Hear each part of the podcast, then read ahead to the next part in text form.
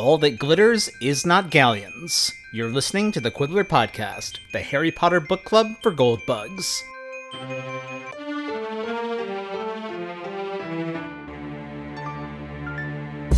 Do you think your parents didn't leave you anything? But if their house was destroyed, they didn't keep their gold in the house, boy. Nah. First stop for us is Gringotts, Wizards Bank. Wizards have banks? Just the one, Gringotts, run by goblins. Goblins? Yeah. So you'd be mad to try and rob it, I'll tell you that. Never mess with goblins, Harry. Gringotts is the safest place in the world for anything you want to keep safe, except maybe Hogwarts. I'm Heather Price, right? And I'm Alex Dallenberg. And welcome to a special Quibbler After Hours Economics edition. Well, what are we doing here, Heather? Well- uh, First of all, Alex is driving the night bus tonight.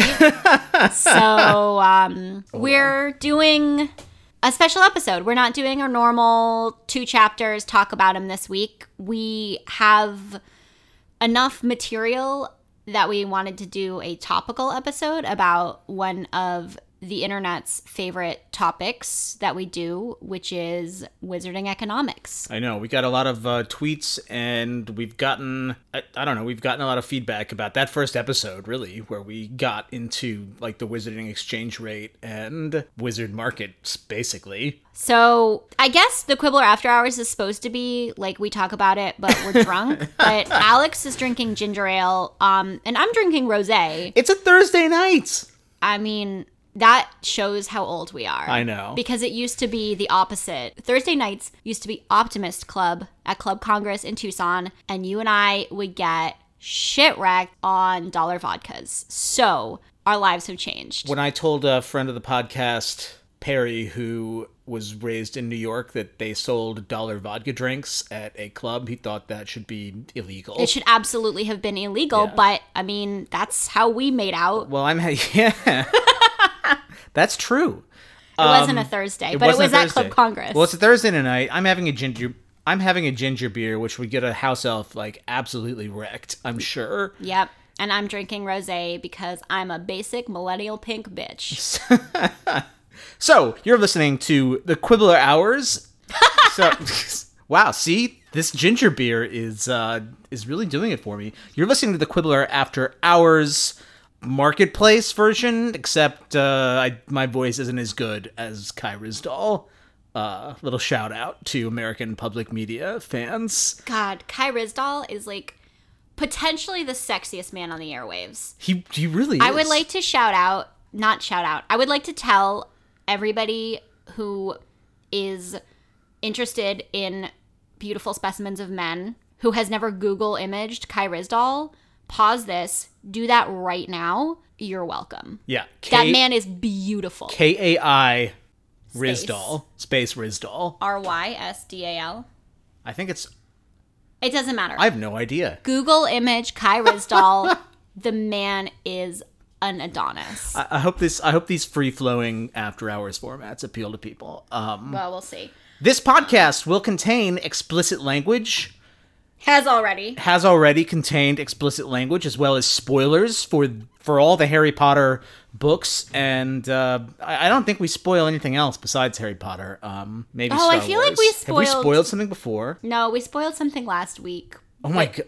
Did it people get weird. mad at us? No, no, no. It was something like I mean, I think we've spoiled like the end of Middlemarch at some point. Can you spoil literary fiction? I guess. I mean, I you. I can tell everybody that Dorothea and Mr. Casaubon um, don't end up happy, and instead she marries Will Ladislaw. Spoiler for Moby Dick: the whale wins. So hard, so hard. Okay, well, we just spoiled a bunch of books. what else can we spoil? Um, the Bible. Jesus Yeah. comes back. Jesus, Jesus comes back. Yeah. What else can we spoil? we can spoil. Um, Half of the Beatles are dead. is that a spoiler? I don't know. It's a history spoiler. That's true. history spoiler alert. If you're if you're just getting into the Beatles discog- discography, half of those guys die. All right, so there will be spoilers in this episode as well as adult themes. This week's adult themes are the dismal science, income inequality, invisible hands, problematic goblins and Venezuela. And I guess you don't have to tell us what happened this week because no, what happened because this week is just, Harry Potter. Yeah, we're literally just saying whatever we want to. So anyway, Getting drunk and talking about money.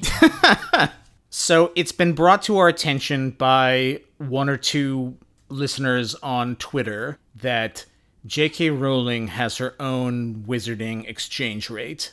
It's on like one of the Potter wikis, and she wrote about wizarding exchange rates in some of her side books, like uh, Fantastic Beasts and Quidditch Through the Ages. And then she she said at various times that a galleon is equivalent roughly to five British pounds, pound sterling. Which is way off from what we calculated. Right. Just to put that in perspective, right now a pound is about a dollar twenty-eight, and uh, But that's low. it's low because the pound is way down because of this whole election catastrophe. They well, not a catastrophe, depending on uh, It's not a catastrophe. It's a clusterfuck either yeah, direction. yeah, mo- yeah. Mostly it's just a clusterfuck. It's not a. Ca- is there a difference between a catastrophe and a clusterfuck? well, a catastrophe is necessarily bad. A clusterfuck is just a mess. Yeah, it doesn't mean the outcome is negative. Like, it just means that everything is snarled and You're bizarre. psyched if you're labor. I don't know. I don't know how y'all are feeling. Uh, we have a few British listeners. I know. How are you feeling? And uh, in 1994, which is when Goblet of Fire takes place, um, the pound then was about a buck 48. So, according to J.K. Rowling's Wizarding exchange rate, a galleon when Harry Potter and the Goblet of Fire took place would be about seven dollars and forty cents. And what did we say it was? We had in that first episode, we calculated it to be around like I want to say 120, like around 120 dollars. We tried to figure out the exchange rate by looking at the price of the Daily Prophet, which was five newts, not knuts, as I just realized from uh, listening to the audiobook. No, he Fire. says knuts. Oh, he said okay. So, well, he says knuts in the first book, and then he says newts in Jim Dale says newts in book four. It's like so- how we can't decide if it's Voldemort or Voldemort. yeah. we so, interchange. I don't know. What do you think's better, knut or newt? Knut? I like better. Um, 'Cause Newt is like Newt Scamander. Right, and sometimes you feel like a canut, and sometimes you don't. Oh my god. So Anyway, go on. yes, we had it around. It was like a hundred. It was like around 120 bucks because a wand is seven galleons, and we figured out that it was like 800 ish dollars, which seems on the low end for a wand. But I'll get to that. Strap in, everybody. This episode's gonna get really wonky. So obviously that's way off. And I actually did a little bit of recalculating to come up with what I think Wait, I don't understand why it's way off. What's way off because J.K. says Yeah, but a galleon JK, is seven dollars. JK like clearly around- didn't do any math. JK like made something up off the top of her head is how it feels to me because her exchange rate doesn't make any sense. No, because uh Are we gonna get to this? yeah, we are. Awesome. Well, yeah, yeah, we're. Okay. so I, So I- you recalculated. yeah, I want to clarify everyone that I'm not an economist. I cover business in my Muggle life, but if there are any like mathematicians or statisticians or actual economists out there, let us know uh, where we went wrong on the math. But I'm trying my my level best here. Anyway, I recalculated to come up with what I think is a better wizarding exchange rate, and I looked at the price of a New York Times in 1994, which was 50 cents. So I redid the math from there. So if a newspaper is five canuts. that would be roughly 10 cents per canut, which would bring a galleon, because a galleon is 493 canuts, that would bring a galleon closer to $49. Wait, I don't understand why we had it so high before. Did we not look up We- how much a New York we Times were cost? a New York. We used twenty four. We used like twenty sixteen dollars because the New York Times cost much. I don't even think I looked up the price of a newspaper. I just decided what a. so we didn't do a super good job. We didn't do a super good job with the original Wizarding exchange rate. I've decided what a premium print product might cost, and I think we went with like. I think we went with two fifty actually, Okay. not fifty cents. So Which might actually be- inflate. This would that would make our galleon inflated by like Yeah. five hundred But any, percent. but anyway, even even looking at the 1994 newspaper and JK's given exchange rate, ours is still $49 per galleon and hers is 740 per galleon. okay, So hers is obviously right right because, because she made up galleons. Because yeah, because she is the creator and she says this is the rate that Gringotts Bank exchanges pounds and dollars for galleons at. But that doesn't necessarily mean that's what that money is worth. Okay. So what we were looking at when we use the newspaper to figure out what a galleon is worth is purchasing power. So economists use purchasing power to determine what a currency's exchange rate actually should be. The Economist magazine actually calls this the Big Mac index because they look at roughly how many Big Macs you can buy in different countries to figure out if a currency's exchange rate is way out of whack. They use the Big Mac because it's the same everywhere, the same ingredients go into it, the same amount of it takes the same amount of labor to produce. So it's got like the same intrinsic value right. So anywhere. So we have the Daily Prophet, which I think is actually a good substitute for the Big Mac. One, we don't really know if wizards have fast food. They don't appear to, but also a newspaper can't be produced any faster magically per se because you still have to do the reporting. They are still clearly printing it on something, but printing automation is like practically magic in the muggle world as well. Like you can print a shit ton of newspapers really fast. So presumably a wizarding newspaper and a muggle newspaper cost about the same to make. So it's a pretty good analog. yeah, it's better than a Big Mac because it seems like you could just magic a Big Mac. So looking at the newspaper index, the wizarding currency is a, undervalued by like about 84%. The galleon is massively undervalued. Okay, what does that mean? For one thing, that means for the price of a New York Times in 1994, you could go to Diagon Alley and buy 50 wizard newspapers. Okay. Uh, so yeah, anyway. why what is what does massively devalued currency mean practically for an economy? So I hope people are still listening as I'm saying like the wizarding currency is like horribly devalued. People like this shit. It turns out people think it's really fun when we talk about wizard money. so the wizarding currency is horribly undervalued. So the reason countries will devalue their currency is to make their exports more competitive. So you would devalue your currency because then you would sell a lot more newspapers. Per, like in our wizarding example, if I could go to Diagon Alley and buy 50 newspapers with with my 50 cents, I would be more likely to spend my money on wizarding goods or Chinese goods because I could buy so much more with my American dollars. Yeah, that makes sense. Except wizards don't trade with muggles. Right. Well, that's the question. Okay. Why is their currency so horribly devalued? It doesn't seem Yeah. like they trade. Like, no, I don't no, they think- trade don't- within the wizarding community. But they all use because- the same currency within Right. the wizarding community. It seems like that seems like a universal wizarding That's currency. interesting. I don't think they like. I don't think that like French wizarding money and Armenian wizarding money and American wizarding money. Do we actually know that? at the World Cup? They're all using the same money, Hmm, I guess you're right. and they yeah. I, it doesn't seem as though there is international wizard currency aside like this right this seems Yeah, like yeah. this is All the right. whole Okay. because like yeah it seems like all of the international wizards show up with Right. galleons canuts and also there's like not that many wizarding banks Right. like it's not like it doesn't seem like there's even one in every country gringotts Gringotts like, seems to be the only one we know of. I mean, well, fucking Bill is out here robbing tombs Right. for like Gringotts like gold stash. But we're basically agreed that they're not selling brooms to muggles. They're operating like this yeah, they're- they're operating the separate economy, but there's like no exchange between the two. And that's what's interesting because when a, like a currency can't be that out of whack for long because people will find ways to take advantage of it and it will drive it will drive the purchasing power into closer ali- like into closer alignment. It's a whole civilization whose economy isn't based on trading with other currencies, which it seems like is possible. It seems like it's an entirely isolated economy right. because their exchange rate is basically meaningless except in these very, very, very, very, very limited circumstances where they have to pay like fairly low like pocket money levels for like goods and services with muggles like they're paying to stay at the campground and that's not enough money that it like will impact their overall exchange rate because they don't do that very often i don't think they trade No. i mean they clearly trade like intra magically But like, okay, Ali Bashir's carpets. I think I think those are still traded in galleons and knuts Yeah, and yeah. sickles. Yeah. So so maybe it's just like a totally independent system.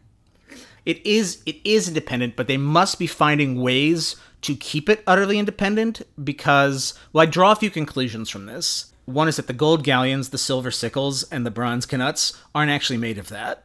How do you know?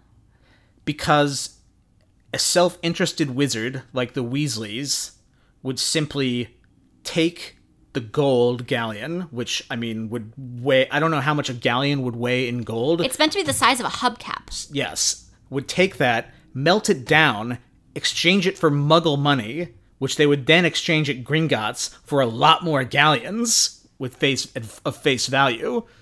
Maybe they're not. I, yeah, maybe they're not smart enough. So they're either indestructible. Maybe oh, you, yeah, maybe they may they're be indest- magically indestructible. they may maybe be indestructible. Can't turn a galleon into just or gold. or goblins have like done some kind of alchemy and they're not they're made of some other substance. And then the main question is why do they keep the currency so freaking low? Because it's not to trade. And my guess would be it's to bind wizards closer to the wizarding community because the money is so undervalued that your wizarding salary converted into dollars would be worth almost like essentially nothing. Like even the Malfoys would be in poverty in the Muggle world. So if you took your seven galleons for a wand, which would be about three hundred forty-three dollars under our new wizarding exchange rate, your seven your seven galleons has a purchasing power in the wizarding world of three hundred forty-three dollars. You would take that to Gringotts, exchange it, and and your money is suddenly worth about fifty-one dollars. Wow. Has a purchasing power of fifty-one dollars. Well, okay, so one of my questions is like, who sets there? like? It's goblins, right? It's clearly their go- central. It might bank, be goblins. It's like It doesn't seem like their banking is like actually like wizard run. Like it seems like an a whole separate species. Well, this like, is the question, though, because there's been goblin rebellions. We know that. The Department for the Regulation of Control of Magical Creatures keeps tabs on goblins. There's references to them being dragged in front of the committee. so goblins are like an oppressed. Possibly, yet they seem to have this power over the monetary system. And I don't know if that's like, I don't know if they set the rates or if they set it in conjunction with the Ministry of Magic. Like, are they like the Federal Reserve, where the ministry has some oversight, but they're largely independent? It doesn't seem like that. It seems like they have actual like magical control over the money. right. So is it like medieval days when like Christians weren't allowed to do usury? I don't. Yeah. I, I mean, there's depth. There's like Semitic Oh, overtones. Yeah, that's the other thing. Like while goblins. we're talking, yeah, while we're talking about goblins and money, we need to take a brief detour into the profoundly problematic portrayal of goblins in Harry Potter because they are described as like Nazi propaganda of Jews. and it is supremely fucked up. and it would be even more fucked up if they did have if there was some way in which they were like legally or magically bound to control the currency but like never kind of benefit from it. right, like this weird Shylock kind of. I mean, they are all weird Shylock characters. Like Yeah. all of the goblins, they're like this underclass. They're not treated as fully human. Well, they're not human in this case, but Mm-hmm. they're not treated as like full citizens. They have hooked noses. They Like are long fingers, long and, fingers. uh, they they're like um, they're, they're just cold and miserly and described as swarthy. yeah, swarthy. It is really fucking anti-Semitic.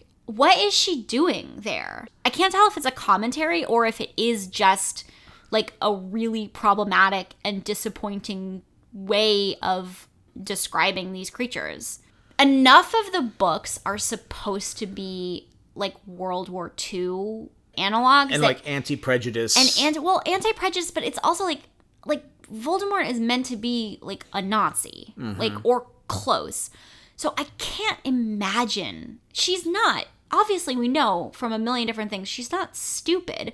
There's no way it's an accidental portrayal but it's really offensive. I think our archetypes around people that handle money are so deeply embedded and they're problematic in a lot of ways that it was hard to it's hard to escape that. The way that the goblins are portrayed is so it's like blatantly Semitic. I And I just I can't tell if that is deliberate like meta commentary or if it's just like problematic af and like we need to have a fucking conversation with JK because like it's it's really upsetting. I'm not I'm sure we're not the first people to No, like, obviously pick we're we're out. not the first by a long shot. I've like seen people having this discussion and my just my main question is like Yeah. what this sort of like aim is there because I just I can't imagine it's accidental. Well- it's so blatant. The hooked noses. I know. But I feel like that's such an obvious an- analog for the goblins that it just I don't know, it's interesting to me. And they are such Shylock characters. Right. Cuz they're I mean, very Gri- like Griphook even like betrays them in right book in the 7. very very very merchant of venice way Mm-hmm. yeah it's fucking weird i don't love it i don't know what she's doing i that's one of the that's one of the things in these books that i really truly do not understand what she's doing there Well, anyway, so the goblins or the goblins in the Ministry of Magic are keeping the value of the currency way down. Extending the thought experiment. I mean, probably JK said galleon five pounds and like called it a day. Like clearly she didn't like really do a lot of math here, which is fine. It's a kid's book. Like fake money, wizards have their own money. That's awesome. But but if we're gonna take this thought experiment all the way, and what are we here to do if not that? So wizards keep the currency way low, and it's clear they have like various means of enforcing that. I mean, these are currency controls. The ministry and or Gringotts keeps tight control over the money supply and doesn't let the free market set the exchange rate because otherwise the purchasing power of the two currencies muggle currency and wizarding currency would be much closer together i mean this is the kind of stuff that like venezuela does which has helped contribute to their economic crisis like like the official exchange rate set by the Venezuelan government is like worthless. There's like there's like sites run out of the US by like Venezuelan expats to try to like figure out the actual exchange rate of the bolivar on the black market because like Venezuela doesn't make that information like public. Wow. So so with this exchange rate, knowing everything we do about the galleon, they are keeping it artificially low as a means of social control, and also I think that would explain why all the prices make no sense. huh okay So wand, as we've discussed, is seven is seven galleons, which that does not seem like a fair market value for a wand, which contains rare materials that are presumably hard to procure, like dragon heartstring, unicorn hair. It requires an immense amount of education to create, and yet it those must be subsidized the government must subsidize wands because they're essentially like Right, they're, this- they're a necessity Well, they're subsidized or price controlled because every price in the wizarding world seems to be completely arbitrary and out of whack with its actual like fair market value. Maybe that explains why entrepreneurship is not valued because they live, they clearly live in an incredibly centrally planned economy, which does not have much economic dynamism. right and there's why, no like, there's those- no incentive to be economically dynamic independently And the wealthy are basically landed gentry who don't run anything. Like, then what do the Malfoys do? I actually don't even know what Lucius's job is. We know that Narcissa doesn't work. Right. But I mean, he the thing seems is, to have like, some kind makes, of ministry job. I don't think he has a ministry job. I think he's just influential. The thing is, it, it's one of these economies that, like, I mean, and it's like a very like feudalist Yes. economy in that it makes work essentially meaningless. Right. Yeah. There's no. Yeah. There's no dynamism. There's no incentive to make more money. The government. It's all consolidated within old wizarding families because you cannot earn money. Yeah. There's no credits. Uh, if you want to fund your small business, you have to bet on the World Cup with Ludo Bagman. or steal the winnings of a Triwizard champion. Yeah, Not steal, be given, but still. You know. So well, Yeah, we're sounding practic. We're sounding practically Ayn Randian here. Well, but It's it's, very neoliberal of us. I mean, Yeah, I guess you're right. I mean, does- wizarding. I mean, the question is: Is this bad?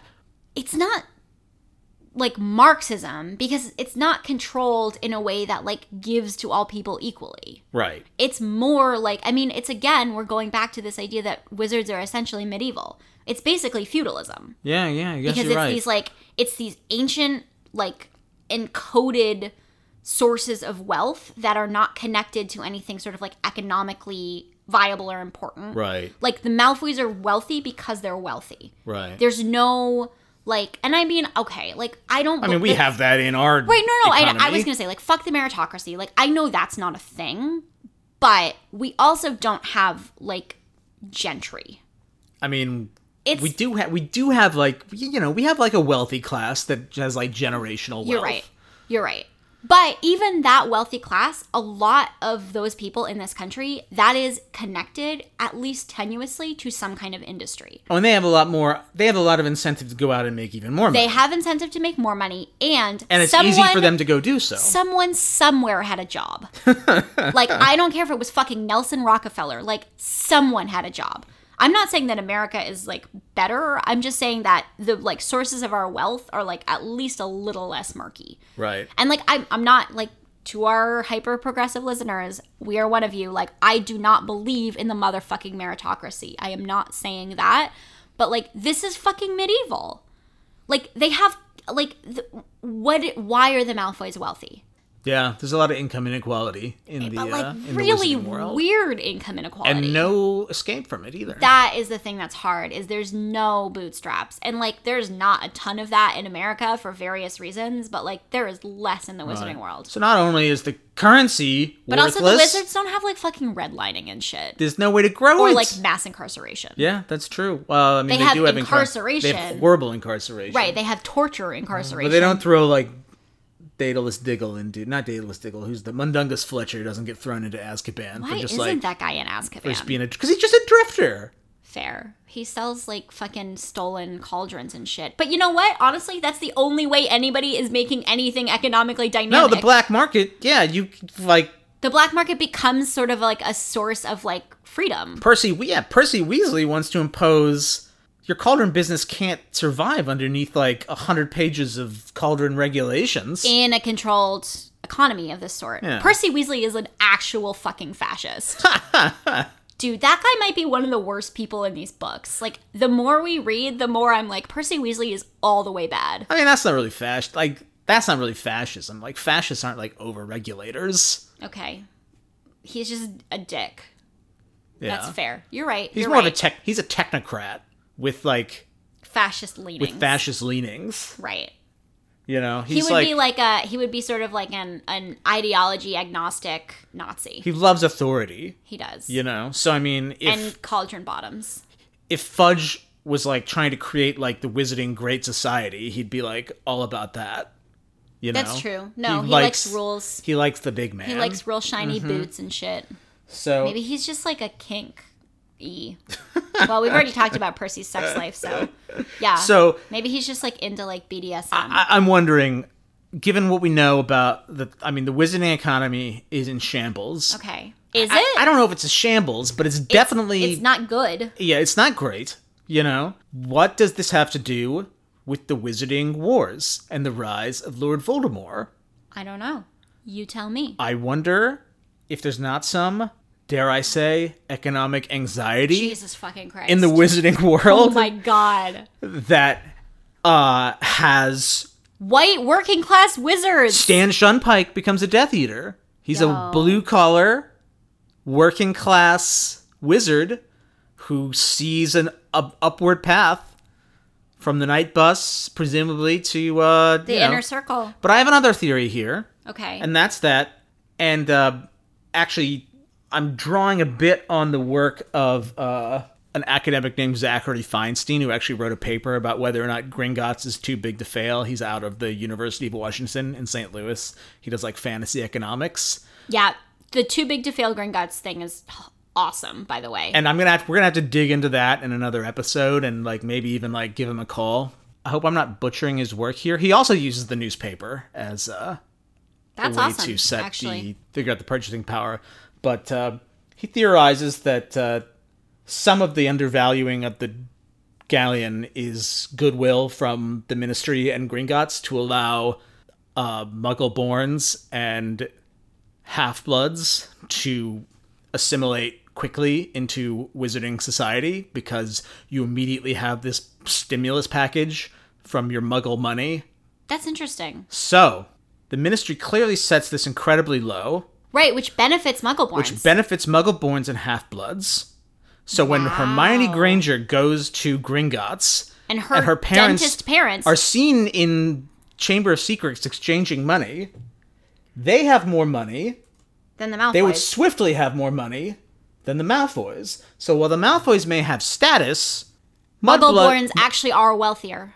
potentially yes. Well, yeah, I mean Hermione's certainly wealthier. Like And dentistry's where, a good job Where does Harry's piles of money come from? from his From the Evans family. from Lily Evans. The Possibly.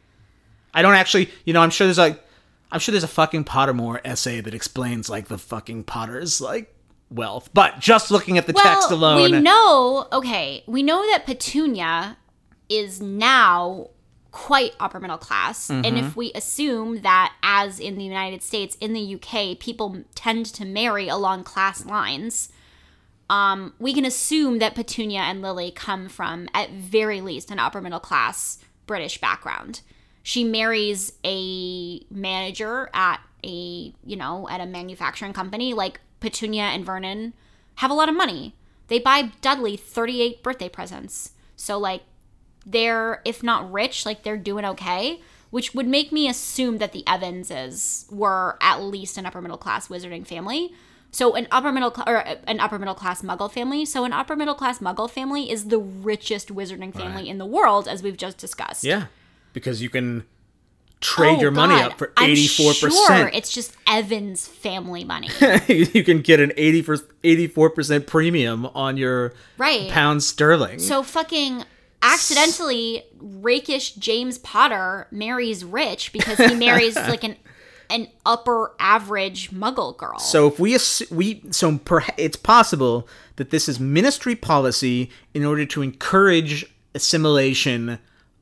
It's a progressive policy potentially to encourage assimilation of mudbloods and half-bloods and to promote basically Don't say mudblood. That's Oh, a sorry. slur. to promote integration of muggle-borns and half-bloods and to promote like Wow. kind of cross Which makes Voldemort make a lot of sense. cross cultural integration. So you would be pretty resentful of that policy if you were an old line pure blood wizarding family Right. because you are locked into an economic system where oh, your money can't thousands grow and mm-hmm. thousands of years. and where you can't exchange no, that up for Right. There's no interest. There's no credit. Like there's. It's just the amount of gold you physically possess and the things that you buy with it and how they appreciate. So the reasonable approach would be just a more progressive economic scheme and maybe even ending the statute of secrecy and integrating economically with the wizarding with the muggle world possibly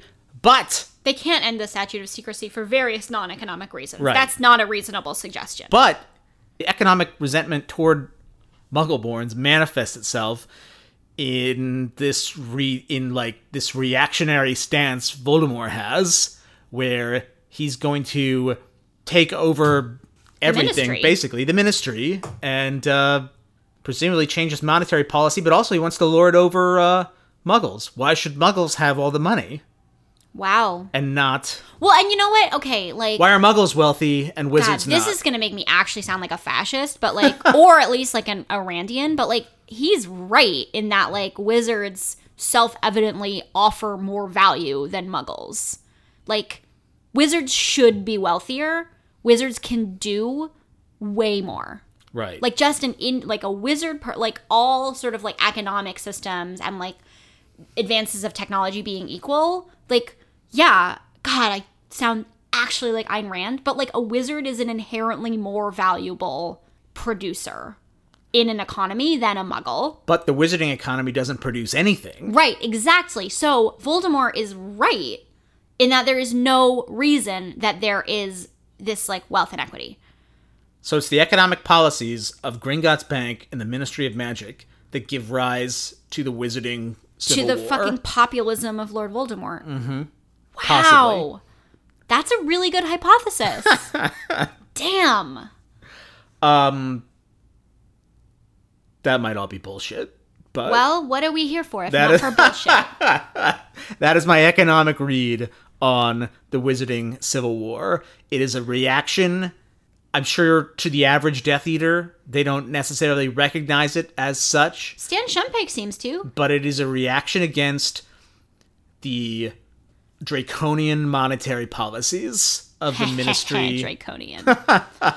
of the Ministry of Magic, the price controls, the favoring of Muggle-borns, everything. you know what pisses me off? What? the fucking Atlantic would be out here interviewing Stan Shunpike as the like disaffected Voldemort voter who like nobody listened to because they like didn't go to Michigan. Right, but the yeah, but their solution, Voldemort's solution to it is obviously completely wrong because Well, yeah. there are like peaceful and progressive ways to address all of these issues. Well, we never go with the peaceful and progressive way if we can help it. If we've learned anything That's from true. either the Wizarding You know, or the there, Muggle there's so world. many. Just letting the currencies align a little more, Yeah, that's interesting. creating systems of credit. God, Hermione is so wealthy. Ron is marrying so rich. Yeah, Wow. So that that's the other thing is like it does encourage intermarriage because like Ron the only way that Ron is ever going to change his economic lot is by marrying a muggle born. and Ron references the fact that we would have died out if we hadn't intermarried. Yeah, but I think that's like literal. It is literal, but ministry monetary policy encourages intermarriage with a financial incentive. This is really interesting. I'm very proud of you. I am sure. I thought about this all in the subway. It just po- it popped into my head. This is n- probably not in the actual DNA of Harry Potter, but I love the. Uh, that's like why fantasy worlds exist, though, because they tease out your own imagination and Right, they give you space to think. Mm-hmm. and you explore and you try to like And then You- you, understand your own world better. Yeah, no, it's true though. You know, like it's so you fucking almost cheesy, but it is you true. form new neurons by making connections where there are none in the books because there's clearly no like there's no logic to the actual wizard money system. I mean, there's a little bit, but that we just got super cornball, but like I'm feeling really pleased about how experiencing literature makes our understanding of our everyday lives so much richer. So that's nice. I liked hearing about the money. you're welcome. That's yeah. So that's that's that's enchanted I economics. didn't actually say thank you, but thank you. Oh, you're welcome. No, you said you're welcome. Oh, sorry. um, I think that's that's pretty much. You know, I was building to that thesis, No, I loved it. and I was like, "That is where I'm gonna stick." you stick stuck the landing. You know, so yeah, You never think about the Wizarding War in terms of economics, but all wars are about money. yeah. At least to a certain extent, you know. Yeah, I think mostly. Like, yeah, I wars mean, are that's a about big. That's like a big historical philosophy question. wars are about know. resources a lot of the time. Yeah. And I have never thought about the Wizarding War in terms of resource allocation and I am fascinated. That was really interesting. all, all this money stuff is kind of the product of our own imaginations. Uh, but Voldemort is wanting to redistribute resources to pureblood wizards. Yeah. He is. No, he wants purebloods to remain the political, social, and economic elites of the wizarding world, and the thing that is getting in the way of that is Ministry of Magic policies, which I mean that just seems true, and we don't the the the those policies themselves are what we're kind of like exploring. But like, yeah, he wants to get rid of a system in which Muggleborns are able to flourish in a wizarding world that he doesn't think that they should be able to flourish And in. that's yeah, and that's canon. That is canon. Wow. So, well, there you go. I learned the- a lot about currency manipulation today. yeah, I, I hope I didn't. I'm sure I butchered something, but our listeners are pretty are so damn smart, smart. so I'm sure they'll chime in with. uh Send us corrections, Yeah, but hopefully it was intelligible. we'll when we edit it, it will have been intelligible. So, um, all right, good after hours. yeah. So next episode, we will be back to our regularly scheduled programming. So, I don't know what chapters they'll be because I don't know when we'll end up releasing this, but we'll put it in the um, episode description. yeah. And hope you enjoyed that. Anything? You- I don't know. Is there anything else we need to say? Well, yeah, we need to say all this stuff. Oh yeah, all the stuff. Go for it. if you enjoyed that or if you have some knowledge that we don't you can tweet at us at quibbler podcast you can find us on facebook slash quibbler podcast and um, you can find us on instagram also at quibbler podcast the audiobooks that you heard excerpts from today are from jim dale's performance of it actually probably will be multiple harry potter Yeah, books right all so the Harry Potter books. Jim Dale's performance of the Harry Potter series, series. um, from Penguin Random House Audio. And we have a newsletter. it often has Wizarding Economics in it. It's tinyletter.com slash quibbler podcast. And more of you should sign up, really. It's Oh my nice. god. Yeah, it's really good. And And we're sending it out a lot more often these days. yeah, we're like, we finally got our shit together as hitting our podcasters, you guys. You can email us, quibblerpodcast at gmail.com. Please go and rate and review and subscribe at Apple Podcasts. We are also on Google Play. We're on SoundCloud. I think we're like basically where podcasts are. You can like We're on fucking look for TuneIn randomly. I don't know what TuneIn.com. TuneIn I don't know. I don't think we've had any plays from there, but we're on there. Okay, cool. Um, so yeah, come find us wherever ye may be, and let's talk about galleons and shit. Bye, It's guys. all about the galleons. Thanks, amigos.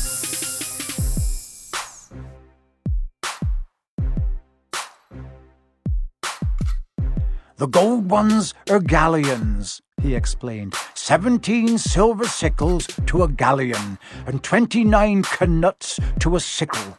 It's easy enough.